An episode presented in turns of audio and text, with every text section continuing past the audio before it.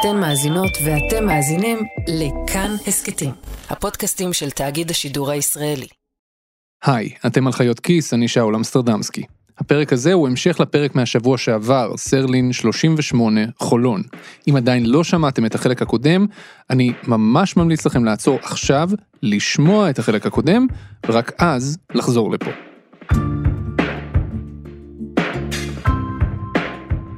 שבועיים אחרי קריסת הבניין בחוב סרלין 38 בחולון, עמדתי עם אדם אלגריסי ברחוב, בחצר של הבניין הסמוך. השבועיים הראשונים אחרי הקריסה היו מאוד קשוחים עבור אדם, עבור המשפחה שלו, וגם עבור יתר 31 המשפחות האחרות שפונו מהדירות שלהם בגלל הסכנה המיידית לבניין. איך הילדות?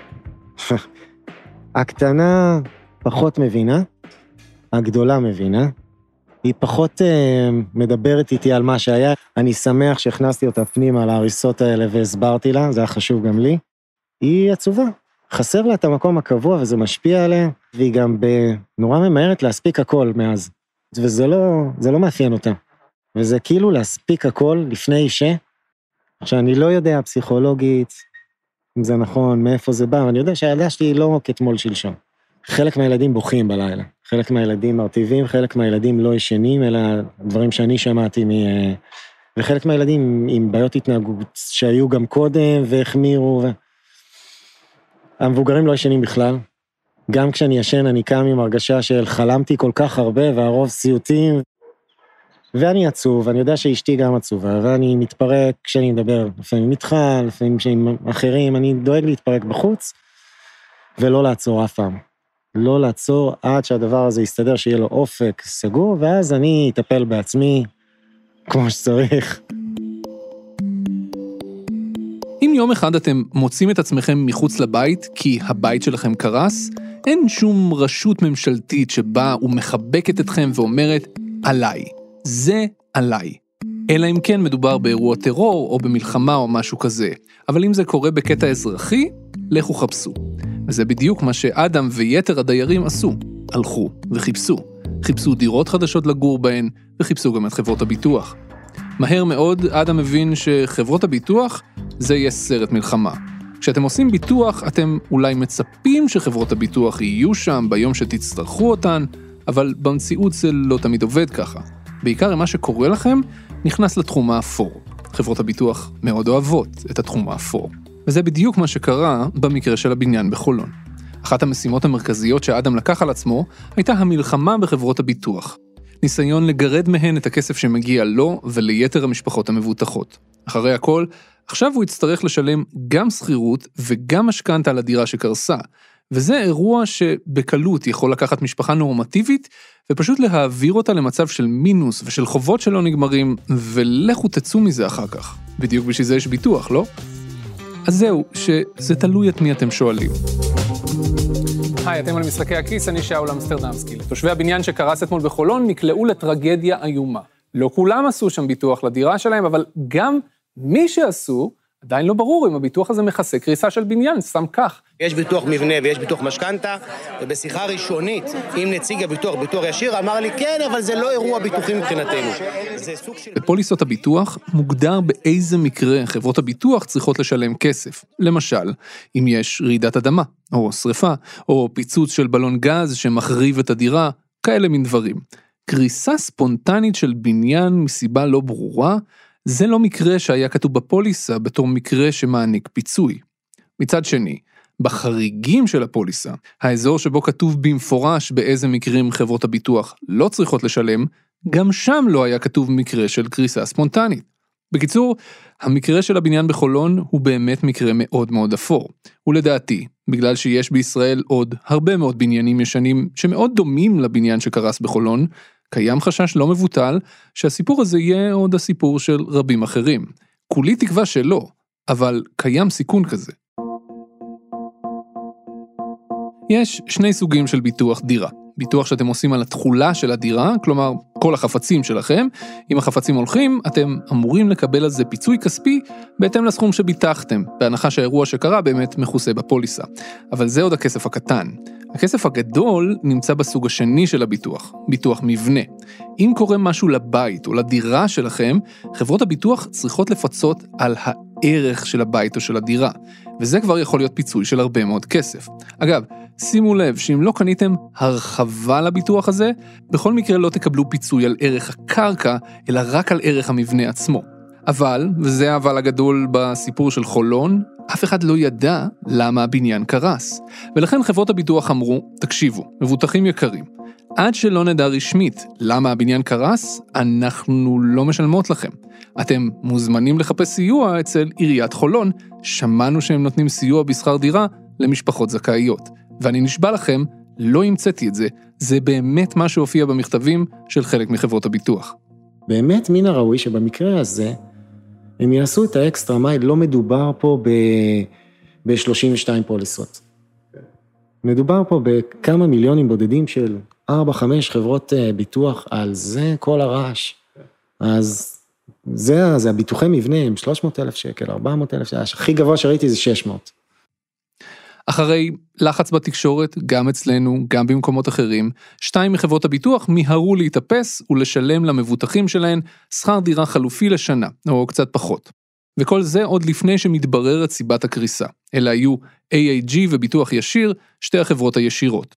זה קרה אחרי שבועיים, גם בעקבות לחץ של המפקח על הביטוח והסגן שלו, אוהד מעודי. מי הגוף הרשמי שאמור לקבוע מה סיבת הקריסה? אז בתכלס זה לא כל כך ברור.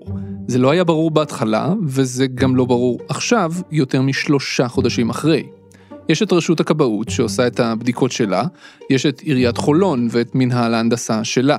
לשני הגופים האלה ברור שכל קביעה רשמית שלהם תשמש את אחד הצדדים, או את הדיירים, או את חברות הביטוח, בתור מנוף לתביעות או לאי תשלום. ולפחות בנקודת הזמן ההיא, אף אחד, לא העירייה ולא הכבאות ולא אף אחד אחר, לא הזדרזו לקבוע למה הבניין קרס. בדיווח לכבאות אה, דווח על פיצוץ גדול. במילים האלה. ופיצוץ זה פיצוץ, גם עם אסון ורסאי וגם עם אסון איזה. אז אם אני אקבל את זה באופן רשמי מהכבאות, ואין סיבה שלא. אני מבקש את מה שהיה, אני לא מבקש מה שלא היה. לאדם הייתה תחושה שהעירייה הולכת להפיל את זה על הדיירים, שהבניין קרס בגללם, בגלל תחזוקה לא טובה מספיק, או בגלל רשלנות, או משהו מהמשפחה הזאת.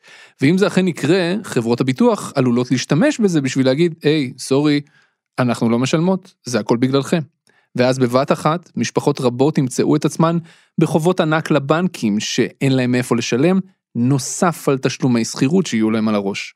אדם לא היה מוכן להשלים עם זה, אז בנוסף לכל הדברים האחרים שהוא היה צריך לארגן, הוא החליט לצאת לפרויקט, מסע בלשות נדל"ני, להבין מה היה הסיפור של הבניין בסרלין 38, ולראות אם הוא יכול למצוא בעבר שלו סימנים מוקדמים לכך שמשהו לא בסדר עם הבניין, ושהעירייה ידעה מזה. שהרגע הזה שבו הוא ועוד 31 משפחות אחרות איבדו את הכל, לא באמת היה גזירת גורל בלתי נמנעת. אז הוא הלך להוציא את תיק הבניין שלו.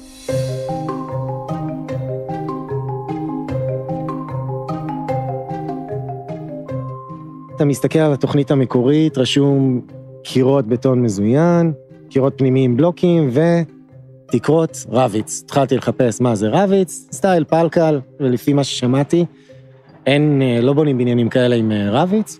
זה נותן לך דוגמה לכל הבלבולים וכל הדברים שיש לך בתוכנית עצמה, בתוכנית המקור, לעומת מה שחתמו עליו, לעומת פער בכל מיני נתונים שאני לא יכול להבין. והדבר הכי מדהים בעיניי, שאין בתיק הדיגיטלי שום תוכנית קונסטרוקציה, לא מרגע הוספת המעלית, לא מתחילת הבניין, כלום. זוכרים שהייתם בבית הספר, ותמיד איימו עליכם שאם תעשו משהו לא בסדר, זה ייכנס לתיק האישי שלכם? אז השדי יודע איפה התיק האישי הזה, אם הוא בכלל קיים, אבל לבניינים, בניגוד לילדים, דווקא יש תיקים אישיים. הם נמצאים אצל הרשות המקומית. ובשנים האחרונות הרשויות המקומיות סורקות את תיקי הבניין האלה ומעלות אותן לאינטרנט, כך שהם אמורים להיות נגישים עכשיו לכולם גם מבלי לבקר במרתפי העירייה. אם אתם מאזינים לנו בפקקים אז עזבו את זה עכשיו, אבל בערב כשתגיעו הביתה ויהיה לכם רגע, אולי נסו לבדוק בעצמכם אם אתם מוצאים את תיק הבניין שלכם באתר העירייה או הרשות המקומית. לכו תדעו, אולי תמצאו שם כמה דברים מעניינים. העניין הוא שעם כל הכבוד למה שעיריית חולון כן סרקה, היא כנראה לא סרקה את הכל, חסר לנו את תוכנית הקונסטרוקציה. התיק הזה, על פי חוק, זכותנו לצלם אותו, לא משנה איפה, גם אם הוא במחלקה המשפטית. יום חמישי, שעה שמונה בבוקר, אשתי ואני נהיה שמה. אחת הסיבות שאדם כל כך רצה לעיין בתיק המקורי עצמו, הייתה שמה שהוא הצליח לראות באינטרנט, העלה לו כל מיני סימני שאלה שהוא לא הצליח לפתור. למשל, למה הקבלן המקורי של הבניין הפסיק את העבודות באמצע? קבלן התחיל, פשט רגל, הבניין עמד פה כמה שנים, זה עובדה. ומה קרה עד שסיימו את הבנייה בסופו של דבר ב-1968, אז הבניין אוכלס. בא עמידר עם עוד שני קבלנים וסיימו את הפרויקט הזה. מה קרה, למה, איך, מה תוכנית קונסטרוקציה, אין לי מושג בכלום, הכל נמצא בתיק של העירייה. ושם נמצא המפתח כרגע. ולהבנתי ולתחושתי, הם יודעים את זה, הם יודעים את מה שאני יודע. שיש פה איזשהו משהו, לפחות, שבא ואומר, רגע, פה כבר נופל על אחריות העירייה והביטוח של העירייה. וזה עסק אחר לגמרי. וכשהבנתי את הסיפור הזה, הבנתי מול מה אני מתמודד. יש לך איזשהו ניסיון קודם, ידע בעניין, בעניינים האלה? כלום. כלום. זה המוטיבציה, זה לראות את אשתי והילדות, משלמות את המחיר. המוטיבציה זה כל פעם שהם אומרים לי, אתה לא מבין, אני ככה אני מתמודד. אני רץ, אני ארוץ, ארוץ, ארוץ, ארוץ, ארוץ, לא משנה מה, עד שאני אשיג את זה.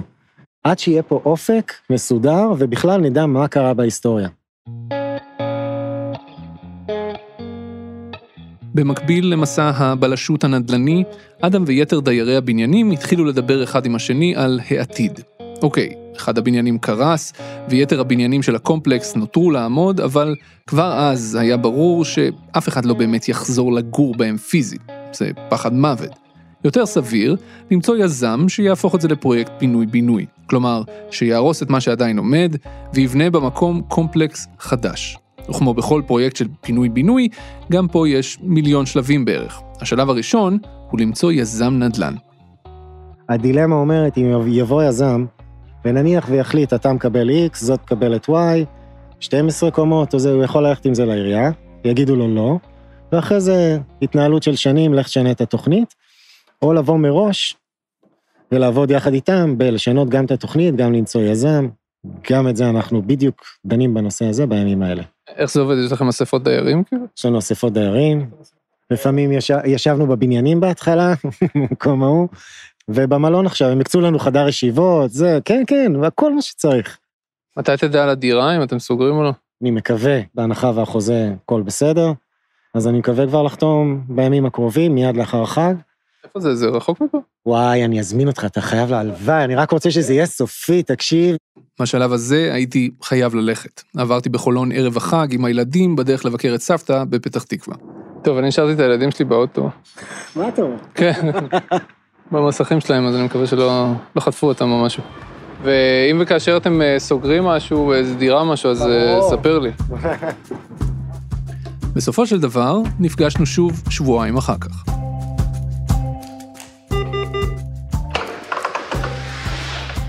אוקיי, 15 באוקטובר, אה, אני בא לבקר את אדם, הפעם בדירה החדשה שלהם, שהם שכרו.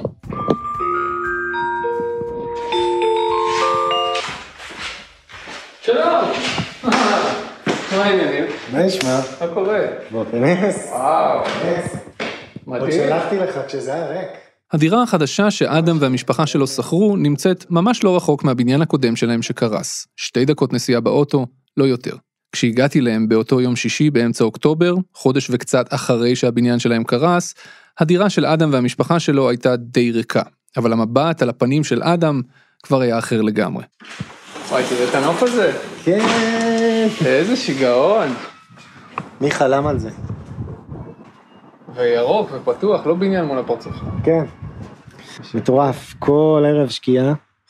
זה קטע, כי כלכלית, אתה חי בדירה שהיא לא זולה, בניין חדש, בן שש שנים, קומה חמישית מתוך שש, חמישה חדרים, ממ"ד, ממ"ד, יש ממ"ד בדירה.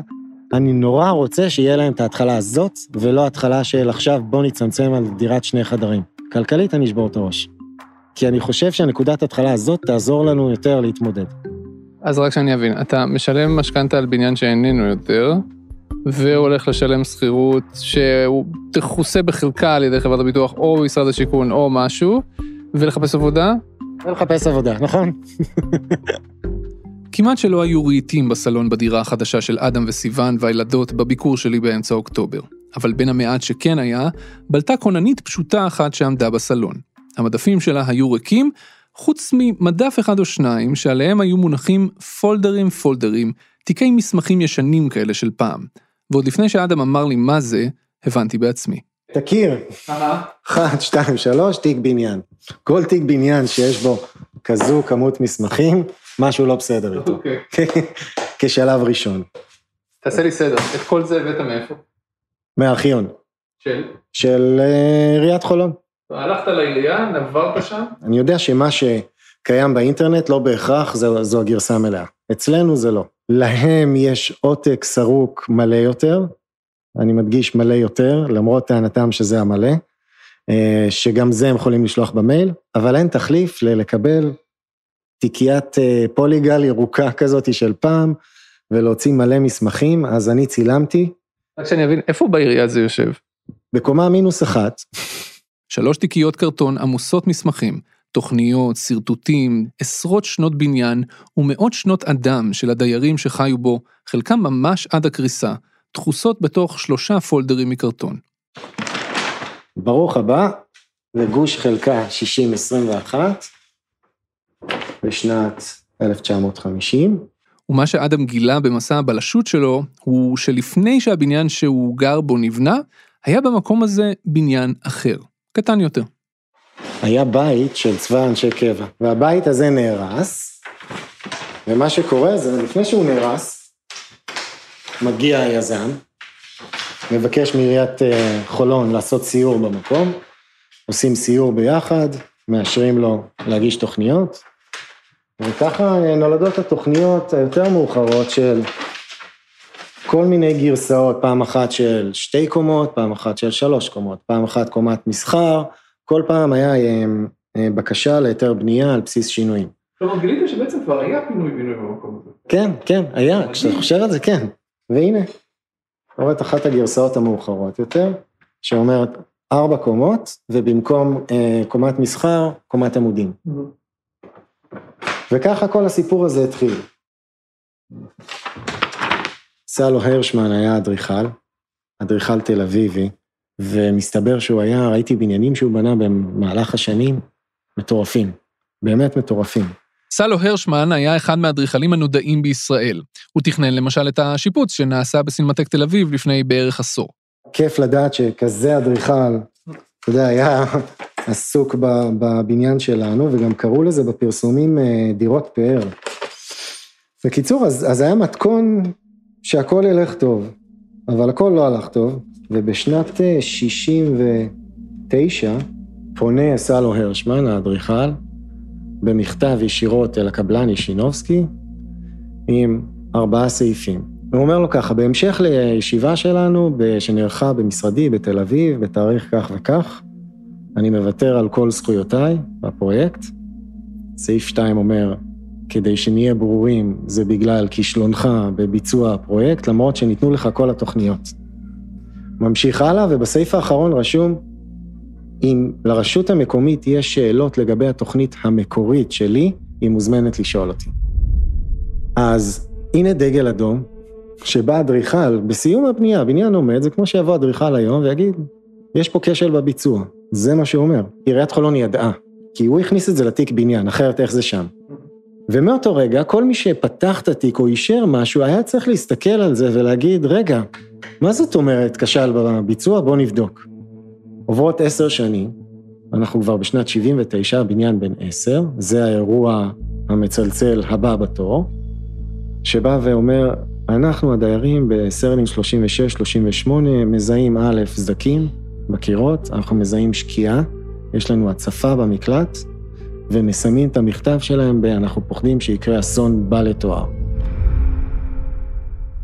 אז אתה לוקח את כל הדבר הזה, אולי בגלל שהתיק כבר היה עמוס בדפים, אז לא יודע, אף אחד לא קרא, וכל מי שהיה אמור לקרוא אותו היה אמור, גם שב-2006 יש לנו את התוכנית עם המעלית, זה מהנדס שהוא טיפל לנו פה, בקריסה של הבניינים. הוא זה שאישר את המעלית, עם תוכניות מאוד מפורטות. הדבר היחידי שהוא לא עשה, זה להסתכל רגע אחורה. אז זו לדעתי הבעיה, מבלי לדבר על האשמה, אם זה הקבלן, או אם זה עירייה שנתנה היתר ארבע לבניין כזה, או... זה כנראה הכל ביחד. הדבר הזה הוא מזעזע. אנחנו רגילים לחשוב על בניינים בתור משהו קבוע, גושי בטון שלא זזים לשום מקום ולא משתנים. אבל כשמסתכלים עליהם בפרספקטיבה כל כך ארוכה, של חיים שלמים, אז פתאום התיקים האלה מאפשרים לראות את הדינמיות של הנדל"ן. וזה מוזר, אבל זה קצת כמו צמחים. גם בניינים צומחים, פשוט קצת אחרת.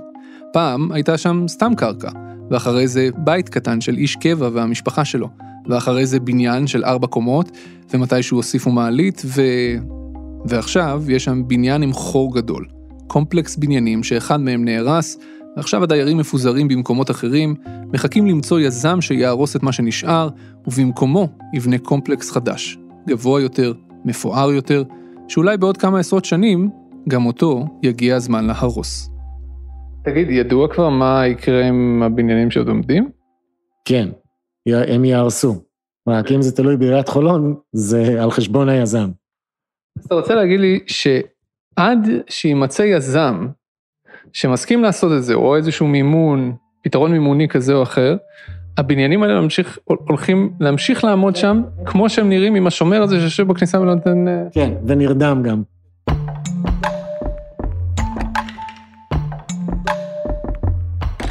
גם חודש אחרי הקריסה, רק שתי חברות ביטוח נתנו למבוטחים שלהן סיוע בשכר דירה. יתר החברות, כלל, מגדל, איילון ומנורה, שלחו למבוטחים שלהן מכתבים שמסבירים שאי אפשר לשלם בלי סיבת קריסה. חלקן, כמו כלל ומגדל, הגדילו לעשות והציעו למבוטחים שלהן סכום כסף חד פעמי. אבל רק בתמורה לזה שאותם מבוטחים יוותרו על הזכות שלהם לתבוע אותן בעתיד. אתם קולטים? קחו קצת כסף וסתמו את הפה לתמיד. בעיניי, זו פשוט בריונות. רק אחרי שהסיפורים האלה פורסמו בתקשורת, גם אצלנו, גם אצל אחרים, חברות הביטוח האלה חזרו בהן ושילמו לדיירים סיוע בשכר דירה. חודש וחצי זה לקח מקריסת הבניין, וזה מזעזע ממש בעיניי, כי זה ממש חותר תחת הקונספט הבסיסי של מה זה בכלל ביטוח. כשאנחנו עושים ביטוח, אנחנו מעבירים את הסיכון שלנו לחברת הביטוח. חברת הביטוח לוקחת על עצמה את הסיכון ואומרת, תקשיבו, תמורת זה שאני לוקחת את הסיכון עליי, אתם תשלמו לי כסף כל חודש, פרמיה חודשית. זה הדיל הכי בסיסי בינינו לבין חברות הביטוח. ולכן, כשהסיכון מתממש, ובמקרה הזה כשהבניין קרס, המבוטחים ציפו שחברות הביטוח יהיו בצד שלהן וישלמו את הכסף. בשביל זה הן שילמו להם כל חודש. הם לא ציפו שחלק מחברות הביטוח יעשו הכל בשביל למצוא את הדרך לא לשלם. כי לא ככה הביזנס הזה אמור לעבוד. וזה עצוב ומעצבן מאוד מאוד. כשהייתי אצל אדם, הוא סיפר לי שרק עוד מעט משפחות הצליחו למצוא בינתיים דירות חדשות, למרות שחלף חודש וקצת מקריסת הבניין. היתר עדיין היו מפוזרים אצל קרובי משפחה. חלק מהילדים שמו את ההורים המבוגרים שלהם בבתי אבות. אני אתן לך דוגמה לזוג שכל אחד מהם, מבני הזוג, הם, הם מבוגרים, הם חמישים ומשהו כל אחד. נפגשים בערב אחרי העבודה, ואז כל אחד הולך לישון אצל ההורים שלו. וגם אלה שכן גרים, כמות הטראומות שכולם סובלים מהם היא מטורפת. אבל משפחת אלגריסי הצליחה להרים את הראש מעל המים ולהתחיל לנוע קדימה. עוד רגע יהיו לה רהיטים חדשים, עוד שנייה יהיה מקום חדש לקרוא לו בית, מקום ליצור בו זיכרונות חדשים. אבל האמת שעם כל האופטימיות, כל זה היה רק על פני השטח. מתחת לפני השטח, הטראומה עדיין הייתה חזקה. אדם זכר היטב למשל את התחושה שהייתה לו כשהוא חזר לדירה בשבת, אחרי הפינוי, לפני הקריסה, בשביל לנסות להוציא משהו מהדירה. זה אומנם היה באישור והכל, אבל בדיעבד, כך הוא אומר עכשיו, זה פשוט לא היה שווה את זה. אני כל לילה נכנס לדירה, מנסה להוציא משהו ששכחתי או משהו, אה, גם בחלום. אתה קם כל יום הדבר הזה, ואז אתה מבין שכשהיית שם, לא, לא היית מודע לסכנה, אבל הרגשת אותה, ממש כמו איזה חיה שנחש עומד לטרוף אותה. כמה שניות לפני היא מרגישה. זו ההרגשה, וכשאתה בחלום זה כזה אינטנסיבי. אנחנו נתחיל טיפול, שנינו. אחרי כמעט שעה של ביקור הרגשתי שאדם היה עייף, ושהגיע הזמן שלי ללכת. טוב, תתחדשו, זה, זה מאוד אה, מרגש, אני רוצה להגיד לך, זה פתאום יש לכם פינה משלכם, גם כאילו לטווח ארוך, לא זורקים אותך מחר, זה... איך התחושה הזאת אה, לעבור מבעלות לשכירות? זה רק יותר כאב ראש. כי אני עדיין מרגיש בעלים של דירה, אני עדיין בעלים של דירה, אני משלם משכנתה ואת השכירות. אה, אבל אני שמח, לא אכפת לי של מי הדירה הזאתי, אני שמח שאני גר בה עכשיו. לא, זה נראה מהמם, אתם תגדלו פה את הילדות, כאילו זה לא יהיה יום-יומיים. ממש ככה, ממש ככה. תודה רבה, שמחתי לבוא אדם, שיהיה סוף שבוע נעים בהצלחה, ביי.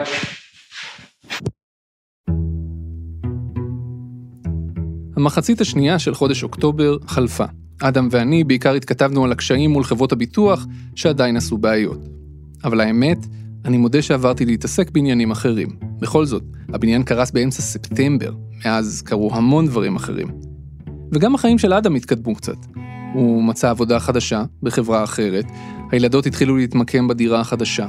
גם אחרי טראומה קשה כמו זאת, החיים מתחילים לחזור לאט לאט למסלולם. זה לא קל, זה מאבק, אבל הוא הופך ממאבק יומיומי למאבק בתדירות קצת יותר נמוכה. גם העובדה שעד תחילת נובמבר כל חברות הביטוח חזרו בהן מהסירובים שלהן והתחילו לשלם לדיירים דמי שכירות או מענקים חד פעמיים, עזרה לאנשים להסתגל למצב החדש, לפחות לאלה שיש להם ביטוח. היתר נסמכים על המשפחות שלהם ועל העירייה. ואז, באמצע חודש נובמבר, אדם שלח לי הודעה. צילום מסך מתוך מסמך. הסתכלתי בו בחטף כזה, בין דבר לדבר, זה היה מין גזיר מסך כזה מתוך טיוטת הדוח של שירות הכבאות וההצלה על מה שקרה באותו יום בבניין ברחוב סרלין 38 בחולון. אדם הדגיש לי בצהוב משפט אחד מתוך הדיווח של אחד הכבאים. היה כתוב שם, היה דייר ששמע לפני כשעה סוג של פיצוץ. למשפט הזה יש המון משמעות לשאלה האם אדם ויתר המבוטחים יקבלו את כספי הביטוח או לא. כי את הדוח הזה של הכבאות, הדיירים העבירו ישר אל האנשים של המפקח על הביטוח. ואז, לאנשים של המפקח על הביטוח נדרשו עוד שבועיים של בדיקות והתלבטויות משפטיות וכל מיני דברים כאלה, וב-29 בנובמבר, חודשיים וחצי אחרי קריסת הבניין, המפקח על הביטוח הוציא מכתב תקיף לכל חברות הביטוח הרלוונטיות. ובמכתב הזה, בלשון מאוד מאוד משפטית, המפקח על הביטוח כתב לחברות הביטוח שהדוח של רשות הכבאות לא שלל אפשרות של פיצוץ, ושלמעשה יש עדויות על פיצוץ. זה עוד לא הדוח הסופי של העירייה, אבל לפי המפקח על הביטוח, מאחר שהתפוצצות היא כן אחת הסיבות שמופיעה בפוליסות שהחברות מכרו למבוטחים, אז הוא מצפה מהן, מחברות הביטוח, שיקבלו את התביעות של המבוטחים וישלמו להם על הדירות שהלכו. וזו כבר נראתה לי הזדמנות לנסוע שוב לחולון, לפגוש את אדם בפעם האחרונה. היי היי היי. טוב, אז התאריך עכשיו הוא 1 בדצמבר, אני שוב בחולון, זו שעת ערב, עכשיו כמעט שבע בערב, ואני בדרך לפגוש את אדם פעם נוספת אחרי שלא ראיתי אותו הרבה זמן. אני הולך אליהם לדירה, וזאת תהיה הפעם הראשונה שאני אפגוש גם את יתר בני המשפחה. שלום. מה העניינים? שלום, שלום. שלום סימון. שלום אלמוג. וואו, יש רהיטים, כן, יש רהיטים, זה עדיין... זו הייתה שעת ערב, שעה מאוד לא הגיונית לבוא לבקר זוג עם שתי ילדות קטנות שצריכות לסיים לאכול ולהתקלח וללכת לישון. אז באתי רק לזמן קצר. לראות אם החדשות האחרונות של המפקח על הביטוח, סוף כל סוף יביאו שקט לדיירים שיש להם ביטוח. זה מורכב. משפטית 38, יש יותר הסכמות לגביו. 38 זה הבניין שקרס. זה הבניין שקרס. ולכן שם ככל הנראה, המכתב יעשה את שלו, לפחות אצל חלק מחברות הביטוח. אם אני צריך להמר, ביטוח ישיר תהיה הראשונה שתשחרר אותנו מהעול הזה, והיא כן תכבה את הפוליסות. אדם התחיל להסביר לי שהמכתב של המפקח על הביטוח, זה שאמר לחברות שהוא מצפה שהן יתחילו לשלם, הוא רק עוד שלב אחד בדרך. זה לא יקרה כל כך מהר. הוא קיווה שחברות הביטוח ששילמו ראשונות את דמי השכירות, כלומר ביטוח ישיר ו-AIG, יישרו קו ראשונות גם בסיפור של הפיצוי הגדול, על הדירה עצמה שקרסה. ואז שחברות הביטוח הגדולות יראו את זה, ולא תהיה להן ברירה אלא להתיישר בהמשך. בדיוק כמו שהיה עם השכירות. אבל אפילו לאדם זה היה ברור שזה לא יהיה כל כך פשוט. מתוך ארבעה בניינים, רק אחד קרס, האחרים נותרו לעמוד. לא באמת שלמים ואף אחד לא גר בהם, אבל הם עדיין שם. האם חברות הביטוח ימהרו לשלם בתסריט כזה? לא. התשובה היא לא. ומה שברור הוא שזאת תהיה עוד מלחמה. חלפו חודשיים וחצי מקריסת הבניין. החיים של אדם וסיוון ושתי הבנות שלהם התחילו ללבוש צורה, אבל זה לא המצב של כל הדיירים.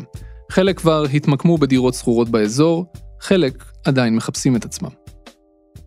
אלמוג אתמול נפלה לשן, והיא שואלת אם תדע את הכתובת של הבית החדש. והיום היא קמה בבוקר, לא ראתה כלום מתחת לכרית, זה היה לידה, היא לא שמה לב. ואז אתה רואה שהיא כזה נהיית עצובה, ו... טוב, אולי היא התבלבלה. וזה בדברים הקטנים האלה. בואו נראה שנייה את הדברים ש... למצוא דירה מצאתם. כן. לרהט אותה, בגדול ריהטתם, כאילו פה ושם יש... הדירה יושבת. ועדיין, רק עכשיו אנחנו מרגישים את, ה... את מה שאמרת לי פעם קודמת, ולא לא ירד לי האסימון. זה הבום הכלכלי הזה שמגיע אליך חודש אחרי.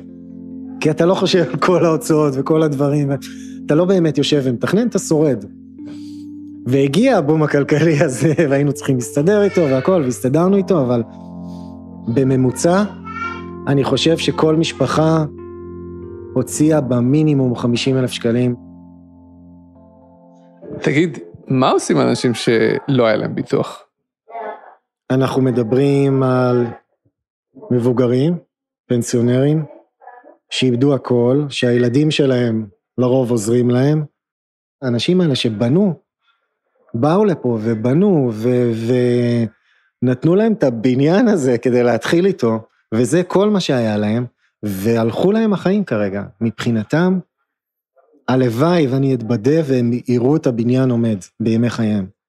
זה, זה הסיפור העצוב, הקול שלהם לא נשמע, ואם אנחנו לא משמיעים אותו, אף אחד לא מטפל בהם.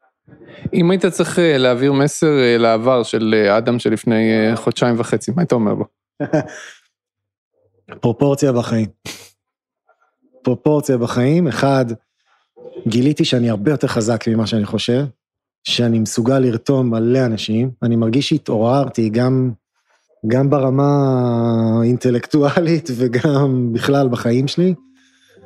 ואני במקום אחר, וזה באמת פרופורציה, כי כשאתה יוצא חי מהמקום הזה, ויש לך אנשים שעוזרים לך סביבך, לאו דווקא כלכלית, בכל מיני צורות, אז, אז יש מצב שאתה צולח את זה.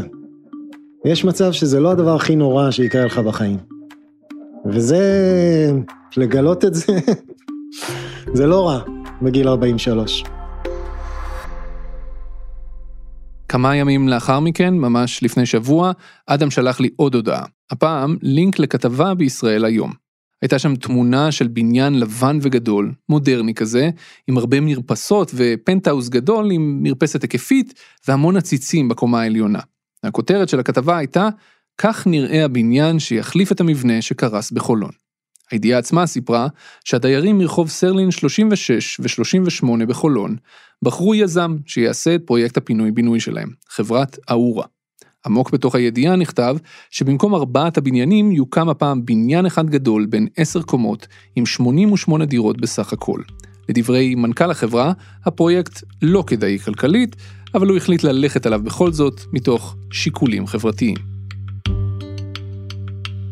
לפני שנפרדתי מהם, אדם סיפר לי שמבחינתו, הפרויקט הבא הגדול שלו, זה לקחת את כל הידע שהוא צבר יחד עם אשתו סיוון במסע הבלשי שלהם אחרי ההיסטוריה של הבניין, ולתרום את הידע הזה לטובת הכלל, בשביל לנסות למנוע את הקריסות הבאות.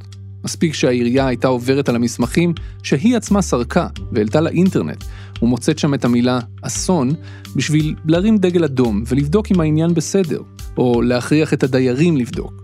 אז אדם מנסה לחשוב עכשיו איך לוקחים את התובנה הזו וגורמים לרשויות מקומיות לעבור עם מילות מפתח על כל תיקי הבניין שהן עצמן כבר סרקו בשביל לאתר את האסונות הפוטנציאליים הבאים. הוא מגדיר את זה בתור פרויקט חיים. טוב, לפני שאני הולך, יש איזשהו משהו שלא יצא לך להגיד עד היום, שחשוב לך להגיד למיקרופון? ששרדתי את זה. שהגעתי למקום שאני יכול להגיד, וואלה, אני אופטימי עכשיו, וזה לא היה לי. להגיע למקום שאני אומר, גם אם יקרה לי כזה אסון, אני יודע להרים את עצמי, להרים את המשפחה שלי, ולצאת מזה פצוע, אבל לצאת מזה בטוב. אני תמיד חששתי שאם יקרה משהו כזה, אני אתפרק. וגיליתי שהפוך, זה רק מדרבן אותי. סעדה, תודה רבה. חברים, תרגישו טוב ושיהיה לכם המון המון בהצלחה במקום החדש. תודה רבה.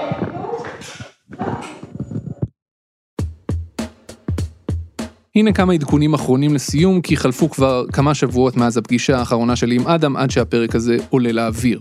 אז, הסיפור עם חברות הביטוח עדיין תקוע. עיריית חולון טרם פרסמה דוח סופי מטעמה, וכשאני בדקתי עם הדוברת של העירייה מתי בדיוק זה צפוי לקרות, היא הסבירה לי שמבחינת העירייה הם לא יכולים לקבוע מה הייתה סיבת הקריסה בוודאות, כי הבניין לא נבדק לפני שהוא קרס. ולכן, ככה היא אמרה לי, זה יותר דוח לצורכי העירייה, ואני מצטט כאן, ולא עבור חברות הביטוח. או במילים אחרות, המלחמה בחברות הביטוח עלולה להיות ארוכה ומתישה, ויכול מאוד שתעבור בסופו של דבר דרך בתי משפט. בינתיים, אדם מבין מעורך הדין שמלווה אותם, את הדיירים, שיהיה להם מאוד מאוד קשה להוכיח על סמך תיק הבניין, שהאחריות לקריסה או לליקויים בבניין נופלת על העירייה. או במילים אחרות, זה הדיירים לבדם מול חברות הביטוח. אף אחד לא הולך לעזור להם כאן. ובינתיים, גם המשכנתה וגם השכירות דופקות כמו שעון. ואם זה מטריד אתכם, לכו עכשיו לבדוק את ביטוח הדירה שלכם. ואם אתם גרים בבניין ישן, בדקו גם עם הוועד, אם מישהו בדק לאחרונה מה מצב הביטוח ומה מצב הבניין. אבל האמת היא שמעבר לזה, אני חושב שהמפקח על הביטוח צריך לתת כאן מענה קולקטיבי, רחב יותר. יש עוד המון בניינים ישנים בישראל שנמצאים בדיוק במצב הזה, וגרים בהם אנשים שלא יודעים שהפוליסה שהם משלמים עליה כל חודש לא באמת תכסה אותם אם הבניין שלהם יקרוס פתאום. בפיקוח על הביטוח באמת עושים בימים האלה עבודה בשביל להבין אם לחייב אנשים שגרים בבניינים מאוד ישנים שמועדים לפורענות לעשות ביטוחי דירה, כמו שיש ביטוח רכב חובה, ואם לחייב את חברות הביטוח לשנות את הפוליסות האלה, שיכללו גם קריסה ספונטנית שאין לה סיבה ברורה. בפיקוח יודעים שאם הם יעשו צעד כזה, חברות הביטוח מאוד יייקרו את הפוליסות, ואז יכול להיות שאנשים פשוט לא יבטחו את הדירות, כי זה יהיה יקר מדי.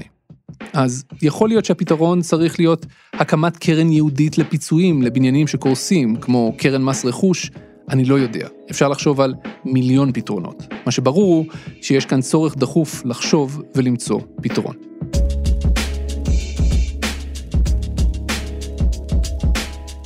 אתם האזנתם לחיות כיס, הפודקאסט הכלכלי של כאן. העורכת שלנו שערכה גם את הפרק הזה במסירות ובזהירות היא נועה בן הגיא.